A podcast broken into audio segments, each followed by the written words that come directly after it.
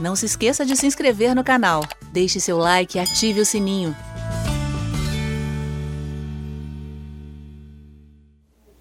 Tá. Tá bom. Eu quero lembrar que eu tenho um capítulo, um capítulo inteiro no meu livro Arrebatamento Antes da Tribulação, que é esse mais grosso, tá?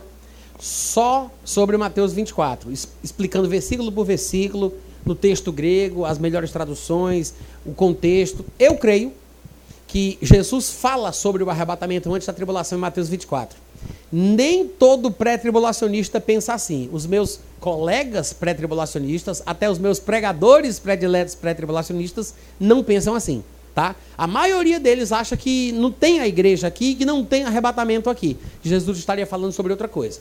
Eu discordo. Eu acredito que o arrebatamento também está em Mateus 24, não no versículo 31, tá? Que é esse versículo que o nosso amigo aí leu. Normalmente as pessoas que acham que Mateus 24 fala do arrebatamento, eles leem os versículos 29, 30 e 31. Porque está escrito: Logo em seguida a tribulação daqueles dias, o sol escurecerá, a lua não dará a sua luz, então aparecerá no céu o sinal do Filho do Homem, os povos da terra se lamentarão, ele enviará os seus anjos com um grande clangor de trombeta, os quais reunirão seus escolhidos dos quatro ventos e tal. Então o pessoal diz que isso aqui é o arrebatamento. Mas não é. O arrebatamento ele só vai aparecer na recapitulação final que Jesus vai fazer a partir do versículo 32. Porque na verdade Jesus Cristo, ele eu não sei se foi Jesus que fez isso ou se foi Mateus que registrou esse discurso de Jesus que fez isso. Mas nós temos blocos de assuntos distintos dentro de Mateus 24. Blocos de assuntos que são abordados. Pode ter sido Jesus quem fez isso, pode ter sido Mateus que dividiu em blocos para deixar mais organizado. Mas o fato é que se você não entender essa divisão em blocos, quando você lê pensando que é um discurso contínuo que, que trata sobre a mesma coisa, você vai se confundir. Ou seja, Jesus ele fala da tribulação, ele encerra o assunto da tribulação e aí depois ele faz uma recapitulação do que havia dito. Só que nessa recapitulação, pela primeira vez, ele vai falar do arrebatamento. Ou seja, Jesus só fala do arrebatamento do versículo 32 para frente. Até aqui ele não fala de arrebatamento em momento algum. Essa parte, muita gente diz assim, mas Natan, o versículo 31 não é o arrebatamento, porque, veja aí, ele fala da trombeta, ele fala dos escolhidos. O problema é que a palavra escolhidos, às vezes, ela é mal interpretada. Essa palavra, escolhidos, eleitos, não é uma palavra cristã. Ela não foi inventada ou criada no Novo Testamento. Ela já existia no Antigo Testamento ela sempre foi usada no contexto judaico. A única nação da terra que Deus no Antigo Testamento chamou de escolhidos ou de eleitos é o povo judeu, é o povo de Israel.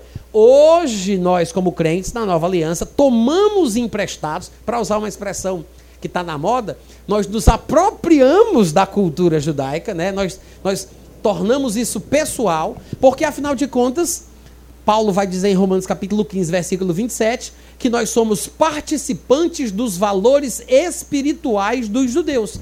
E é por isso, Paulo diz lá, que nós somos devedores a eles. Porque a salvação, Jesus explicou em João 4, 22, ela vem dos judeus. Por que, que Deus escolheu Abraão e os seus descendentes? Para salvar eles? Não. Deus escolheu Abraão e os seus descendentes para que neles fossem abençoados todos os povos da terra. Então, os eleitos, que são os judeus, não foram eleitos para serem salvos, mas para salvar. Porque a salvação vem de judeus e é para isso que eles foram escolhidos para fazer com que essa palavra alcançasse o mundo inteiro. Deus nunca tinha em mente escolher um grupo seleto para que eles, para que eles fossem salvos, mas para que eles fizessem o trabalho para que a salvação chegasse a todo mundo. Tá? Só para explicar um pouquinho sobre essa questão de eleição que o pessoal também se confunde. Mas quando essa passagem aqui é citada, pelo contexto, a gente observa que provavelmente Jesus está falando sobre uma velha promessa do Antigo Testamento de que um dia no futuro o povo judeu seria recolhido. Primeiro eles seriam espalhados por causa do seu pecado, distribuídos por todas as nações da terra, e aí depois eles seriam recolhidos de volta a Israel e a Jerusalém no tempo do fim. É uma promessa que Deus havia feito. Tem dezenas. Vocês vão ver no meu livro, depois, quem tiver a oportunidade de ler, que há dezenas de textos, desde Deuteronômio, ainda nos cinco primeiros livros da Bíblia, passando por todo o Antigo Testamento, Deus prometendo isso o tempo todo. Eu vou ler um versículo desses, um, tem vários, tá? onde nós vemos essa mesma promessa falando que um dia Deus vai juntar o povo de Israel, que ele vai recolher todo mundo, os escolhidos que estavam espalhados. Que é provavelmente sobre isso que Jesus está falando. O próprio Senhor Jesus disse: Olha, muitas vezes eu quis reunir vocês, como uma galinha faz com os seus pintinhos, mas vocês não quiseram. Isaías 27, versículo 12 e 13 diz assim: Naquele dia, falando de um tempo futuro, do cumprimento de uma promessa que Deus havia feito ao longo de todo o Antigo Testamento. Naquele dia, o Senhor padejará o seu, padejará o seu trigo desde as correntes do rio até o ribeiro do Egito. E vós, ó filhos de Israel, olha só, vós, filhos de Israel, sereis colhidos um a um. E naquele dia se tocará uma grande trombeta, e os que andavam perdidos pela terra da Síria, e os que foram desterrados para a terra do Egito, tornarão a vir e adorarão ao Senhor no Monte Santo, que é o Monte Moriá, que nós também chamamos de Monte do Templo, onde hoje está a planície das Mesquitas, né? o terceiro lugar mais sagrado do mundo islâmico. E adorarão o Senhor ali, no Monte Santo em Jerusalém. Então, essa promessa é apenas mais uma destas que ecoam pelo Antigo Testamento. Isso aqui, gente, aparece em todos os lugares. Quando Jesus menciona isso, quem conhece os textos hebraicos, as promessas judaicas, sabe do que Jesus está falando. Olha o contexto. Inclusive, quando ele vai falar sobre o período da tribulação, ele diz para os judeus orarem para que não aconteça no dia de sábado, porque no dia de sábado os judeus só podem caminhar um quilômetro. Ele está falando sobre a fuga deles. Ele diz: quando o abominável da desolação estiver no lugar santo, como falou o profeta Daniel, quem estiver no lugar santo, fuja. Ele diz: quem estiver na Judéia, fuja, porque está falando de um acontecimento específico na terra dos judeus. Ele está falando sobre coisas que acontecerão com os judeus. Claro, é uma punição divina pela sua obstinação, pelo seu pecado, mas vai haver uma restauração e eles vão ser recolocados na sua terra de volta. Vai se cumprir as promessas do Antigo Testamento, que se tocará uma grande trombeta, os escolhidos serão ajuntados de todos os lugares para os quais eles foram enviados e serão trazidos de volta para a terra de Israel e adorarão a Deus ali no Monte Santo. Ou seja, Jesus está dizendo que isso vai se cumprir. Ele não está falando do arrebatamento. O arrebatamento é outra coisa. O arrebatamento aparece quando ele começa a fazer comparações com o que aconteceu na época de Noé. Do versículo 32 para frente, ele muda o tom, ele muda a conversa e ele diz assim: Aprendei, pois, a parábola da figueira. Quando já os seus ramos se renovam e as folhas brotam, sabeis que está próximo o verão. Aí muita gente diz: Ah, Natan, a figueira é Israel, né? Em nenhum lugar que eu saiba, que eu me lembre, Jesus comparou Israel com a figueira. Em nenhum lugar. Eu já vi comparação com a oliveira. Até Paulo diz, né? A oliveira brava, os ramos foram cortados. Oliveira sim, mas figueira? Que inventaram isso? Não sei. Mas o pessoal tem essa mania de dizer que a figueira é Israel, que no ano de 1945. Não, 1900 e quanto? 45. 47 e 48, né? Israel se tornou independente, o país foi criado, isso é a figueira brotando e etc e tal. Mas Jesus não está falando sobre Israel, gente. Ele está falando sobre uma figueira. Figueira é uma árvore que tinha muito na terra de Israel. Se essa parábola tivesse sido contada no Ceará, ele não usava figueira, ele usava castanholeira. Que lá só o que tem é pé de castanhola. Pé de castanhola e pé de jambo. Então ele usou uma árvore típica do lugar para explicar o que ele quer dizer. Ele não está falando só da figueira, porque a figueira representa Israel. Para você ter confirmação absoluta de que isso que eu estou dizendo é verdade, basta você comparar o texto paralelo a esse, que é Lucas 21, 29 e 30. Que diz assim: é Lucas 21, 29 e 30. Ainda lhes propôs uma parábola dizendo: Vede a figueira e todas as outras árvores então observe que ele não está falando só da figueira com exclusividade, como se a figueira representasse alguma coisa muito importante, a nação de Israel. Não, ele está falando das árvores, de uma forma geral. Vede a figueira e todas, todas as árvores. Quando elas começam a brotar, quando vocês veem isso, vocês sabem por vocês mesmos que o verão está chegando perto. O que é que Jesus quer dizer? Ele quer dizer o seguinte: quando eles veem as figueiras que tem tanta lá em Israel, ou qualquer outra árvore, qualquer outra árvore, quando elas começam a brotar, o que é que os homens sabem? Eles sabem que o verão está chegando. Se, se o céu fica de uma cor, ah, vai chover. Ah, vem um vento quente, ah, vai. Porque a gente consegue identificar, pressentir o que está por vir. Então Jesus usa um exemplo da natureza para falar de uma coisa espiritual. É uma parábola, né? uma relação de semelhança entre coisas diferentes, que a gente chamaria também de analogia. Então ele diz: Sabe as árvores? Quando vocês veem elas brotando, vocês não sabem que o verão está perto? Aí Jesus diz: do mesmo jeito, quando estas coisas que ele falou da tribulação até chegar no capítulo 32, né? Ele só fala da tribulação. Aí, quando estas coisas começarem a acontecer, vocês vão saber que está próximo. O que é que está próximo? O estabelecimento do reino de Deus. A gente sabe que é isso, porque lá em Lucas ele fala exatamente isso aí. Olha a continuação do texto de Lucas. 21, acho que é o, é o que? O 31 que ele diz isso? Assim também, quando vides acontecerem estas coisas, sabeis que está próximo o reino de Deus. Em outras palavras, Jesus está dizendo que os acontecimentos da tribulação são prenúncios do reino.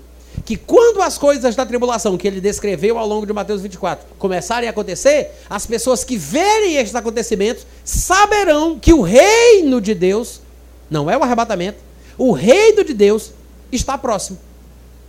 Agora, eu sei que o verão está perto quando as árvores começam a brotar. E Jesus disse que isso pode ser comparado com, com relação aos cumprimentos escatológicos. Então, quando as coisas da tribulação começarem a acontecer, as pessoas saberão que o reino de Deus está perto. Agora, qual é o dia que as árvores começam a brotar?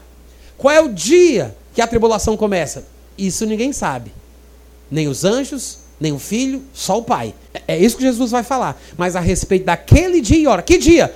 O dia que começa. Jesus começa esse trecho de Mateus 24 falando isso.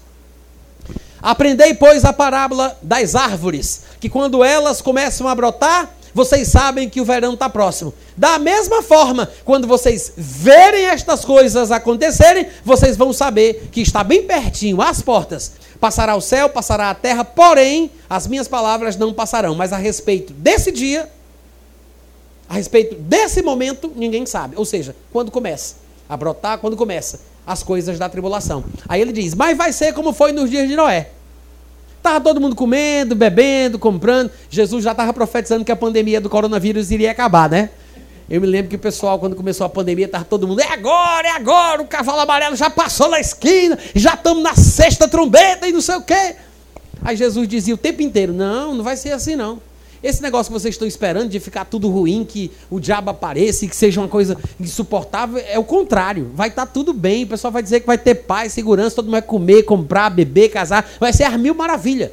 Lá em, em 2 Pedro, Pedro diz a mesma coisa. Ele diz: os escarnecedores vão zombar do que a gente prega. Eles vão dizer: cadê a promessa da sua vida? Porque desde que os antepassados morreram, está tudo igual. Ou seja, nada de extraordinário, nada de diferente. Mas os pós-tribulacionistas e os pré-sensacionalistas gostam de ficar assustando o povo. Né? É agora! É agora!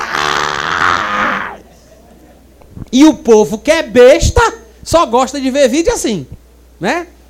A marca da besta, o 666, e o anticristo aqui, o anticristo ali. Gente, nós somos da luz.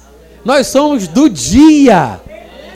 Nós não precisamos disso, tá? Aí Jesus disse que quando esse povo do mundo estiver comendo, bebendo, comprando, casando, achando que está tudo bem, do mesmo jeito que foi na época de Noé. Noé não foi surpreendido, o povo foi.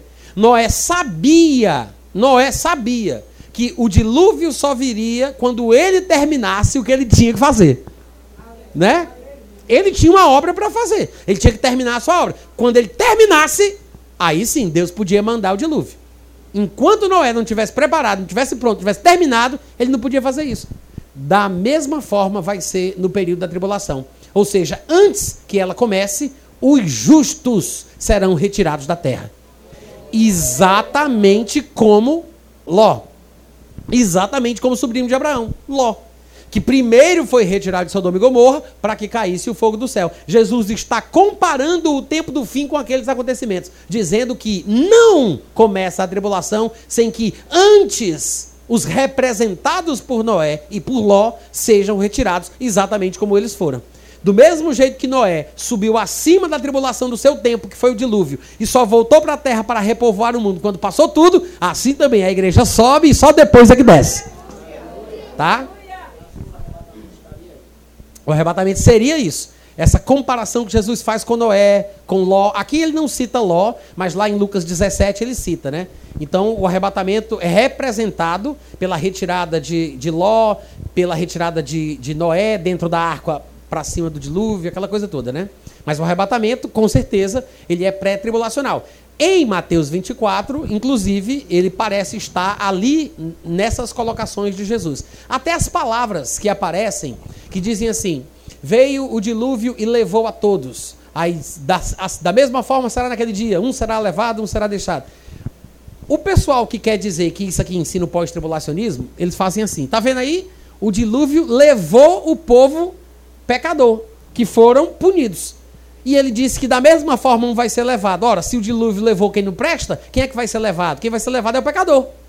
Aí eles acham que isso mostra que Jesus estava falando que os levados não são os arrebatados, são os punidos, porque diz que as águas levaram e um vai ser levado. Ora, se a água levou quem não presta, então quem vai ser levado é o pecador. Os justos ficariam na terra para entrar no milênio. Esse é o argumento de alguns dos nossos colegas que vocês devem conhecer por aí hoje em dia, né, na internet e tal. Só que falar isso é uma tolice porque as palavras gregas não são as mesmas como no caso do português. As palavras usadas, que foram traduzidas por levar, são diferentes. Quando ele fala da água ter levado, é uma. Quando fala de um será levado, é outra. Não são as mesmas palavras. E esse é o problema. Esse é o problema. As pessoas estão querendo fazer a exegese do texto bíblico como dicionário Aurélio de português. Só que você tem que lembrar que o texto foi escrito em grego. E nem sempre a tradução é muito bem feita. Existem dificuldades de passar uma coisa de uma língua para outra. É difícil. Quem criou a confusão das línguas foi Deus. Está escrito lá em Gênesis capítulo 11, versículo 7. Deus causou a confusão das línguas. Tudo que Deus faz é muito bem feito, até a confusão.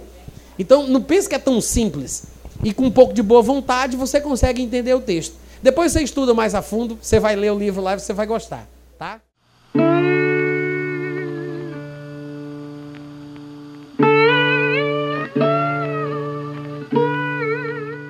Este é um trabalho independente e conta com a ajuda das pessoas que têm sido abençoadas por ele. Se você quiser fazer parte do grupo de mantenedores desta obra, se informe das opções disponíveis na descrição deste vídeo. Agradecemos pela atenção e pelo carinho. Deus abençoe.